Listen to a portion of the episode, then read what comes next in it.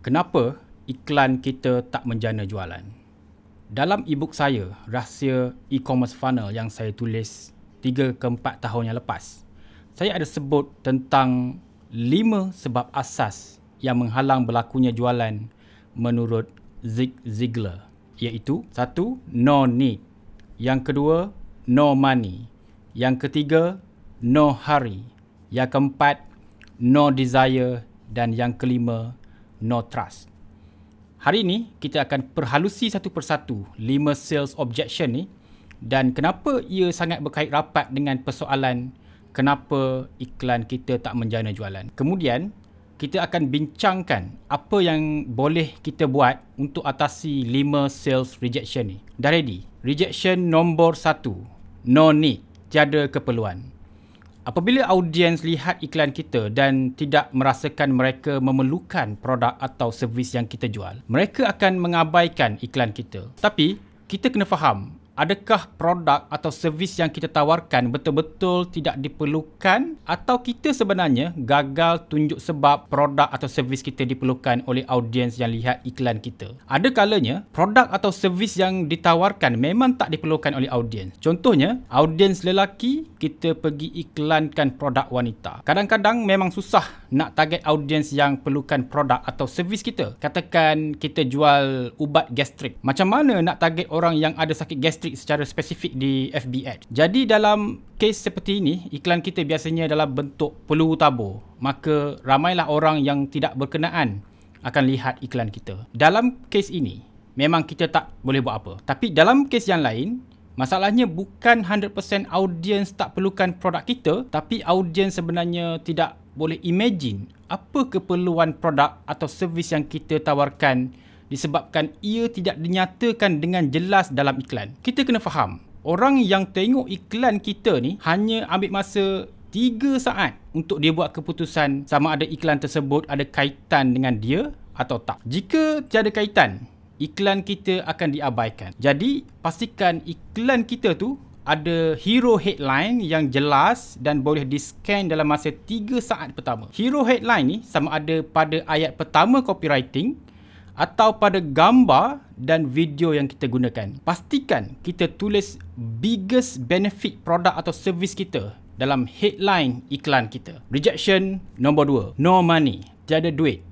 Ini paling obvious lah. Tiada duit, maka jualan tidak berlaku. Walau bagaimanapun, kita kena faham masalah duit ni berkait rapat dengan timing. Ada orang tiada duit pada masa tertentu tapi ada duit pada masa yang lain. Contohnya, tiada duit masa tengah bulan tapi ada duit masa hujung bulan ketika baru dapat gaji. Jadi alasan no money ni agak subjektif dan bergantung kepada situasi dan masa. Tahun ni juga kita dapat saksikan munculnya servis buy now pay later seperti yang ditawarkan oleh Hula, Split It, Pay with Split dan banyak lagi dan trend ini semakin popular sekarang ni. Servis seperti ini dapat mengurangkan rejection no money dalam menjana jualan. Saya dan beberapa orang partner juga ada bangunkan website layby.my untuk pembeli yang nak membeli barangan berjenama dengan bayaran secara beransur-ansur tanpa hutang. Anda boleh layari website layby.my ni untuk maklumat lanjut. Rejection nombor 3. No hurry.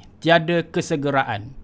Kenapa perlu membeli sekarang? Kenapa bukan hujung bulan? Atau uh, kenapa bukan tahun depan? Sekiranya kita gagal meletakkan urgency dalam tawaran iklan produk dan servis kita, ini adalah sebab tidak berlakunya jualan. Walau bagaimanapun, rejection no hari ni agak mudah untuk kita atasi. Kita boleh tawarkan sesuatu produk atau servis itu secara terhad sama ada dari segi stok dan juga masa. Contohnya, beli sekarang terhad kepada 50 pembeli pertama yang membeli sebelum pukul 10 malam ni. Jadi audiens tahu sekiranya mereka betul-betul perlukan uh, produk yang atau servis yang ditawarkan, mereka perlu buat putusan dengan segera sebelum tawaran ditutup. Rejection nombor 4. No desire. Tidak ada keinginan. Katakan audiens yang tengok iklan kita memang perlukan produk atau servis yang kita jual mereka ada duit dan mampu dan ada elemen kesegeraan dalam tawaran kita. Adakah mereka akan membeli? Jawapannya masih belum pasti. Dia masih belum boleh buat keputusan membeli kalau tiada keinginan dalam diri dia terhadap produk atau servis yang kita jual. Jadi macam mana nak atasi masalah ni? Rejection nombor empat ni boleh dikatakan rejection dari segi psikologi. Kita semua buat sesuatu benda sebab kita ada mood untuk buat sesuatu benda. Kadang-kadang manusia ni untuk makan pun dia perlu cari mood. Nak mandi perlu cari mood. Nak pergi ke gym lagilah perlu cari mood. Untuk kita atasi rejection no desire ni, kita perlu faham konsep keinginan manusia secara fitrah. Manusia berbeza dengan haiwan datang dengan dua keinginan secara fitrah. Manakala binatang hanya ada satu keinginan secara fitrah. Maksud fitrah di sini, keinginan ni tak perlu dipelajari dari pengalaman atau pemerhatian untuk ada dua keinginan ni. Otak kita telah diprogramkan sejak azali untuk survive, teruskan hidup dan juga untuk thrive, untuk berkembang maju. Bila tangan kita tersentuh benda panas, kita akan automatik tarik tangan menjauhi objek panas tadi. Bila kita berjalan dan nampak lubang, kita akan mengelak. Semua ini tak perlu diajar. Kita juga ada keinginan untuk dapat mencapai kejayaan lebih daripada orang lain atau setidak-tidaknya sama dengan orang lain. Ini juga keinginan yang fitrah. Apa kaitan dua keinginan fitrah ni dengan rejection nombor empat ni? Kita buat macam ni dalam iklan kita, kita perlu highlight apa yang produk atau servis kita boleh tolong audience untuk survive ataupun thrive. At least ada elemen tersebut dalam copywriting atau script video dalam iklan kita.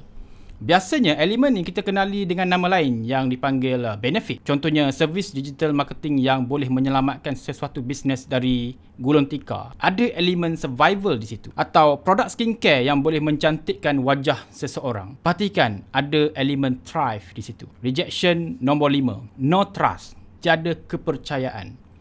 Trust di sini boleh dipecahkan kepada dua. Yang pertama, trust kepada produk atau servis yang ditawarkan. Maksud dia, audiens tidak percaya adakah produk atau servis yang kita tawarkan betul-betul boleh memberikan result yang dijanjikan. Yang kedua, trust kepada syarikat atau individu yang terlibat dalam tawaran produk dan servis tadi. Semua pembeli sekarang dah semakin matang. Sebelum membeli sesuatu uh, produk, dia akan research dulu syarikat pengeluar produk uh, atau penyedia servis tadi. Mereka akan bertanya soalan seperti adakah syarikat ni boleh dipercayai?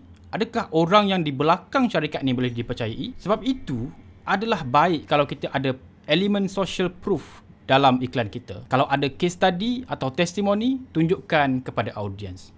Kalau syarikat kita menang apa-apa award contohnya, tunjukkan kepada audience. Kalau kita ada apa-apa track record yang kita boleh tunjukkan, tunjukkan kepada audience. Kalau kita boleh tunjukkan demo bagaimana uh, produk kita boleh berkesan, tunjukkan kepada audience. Semua itu akan meningkatkan trust kepada audience yang tengok iklan-iklan kita. Itulah lima rejection yang menghalang berlakunya sales. Sekarang oleh kerana kita semua dah tahu macam mana nak atasi semua rejection yang saya cakapkan tadi, saya harap anda semua boleh praktikkan tips yang saya bagi tadi untuk tingkatkan prestasi sales bisnes anda.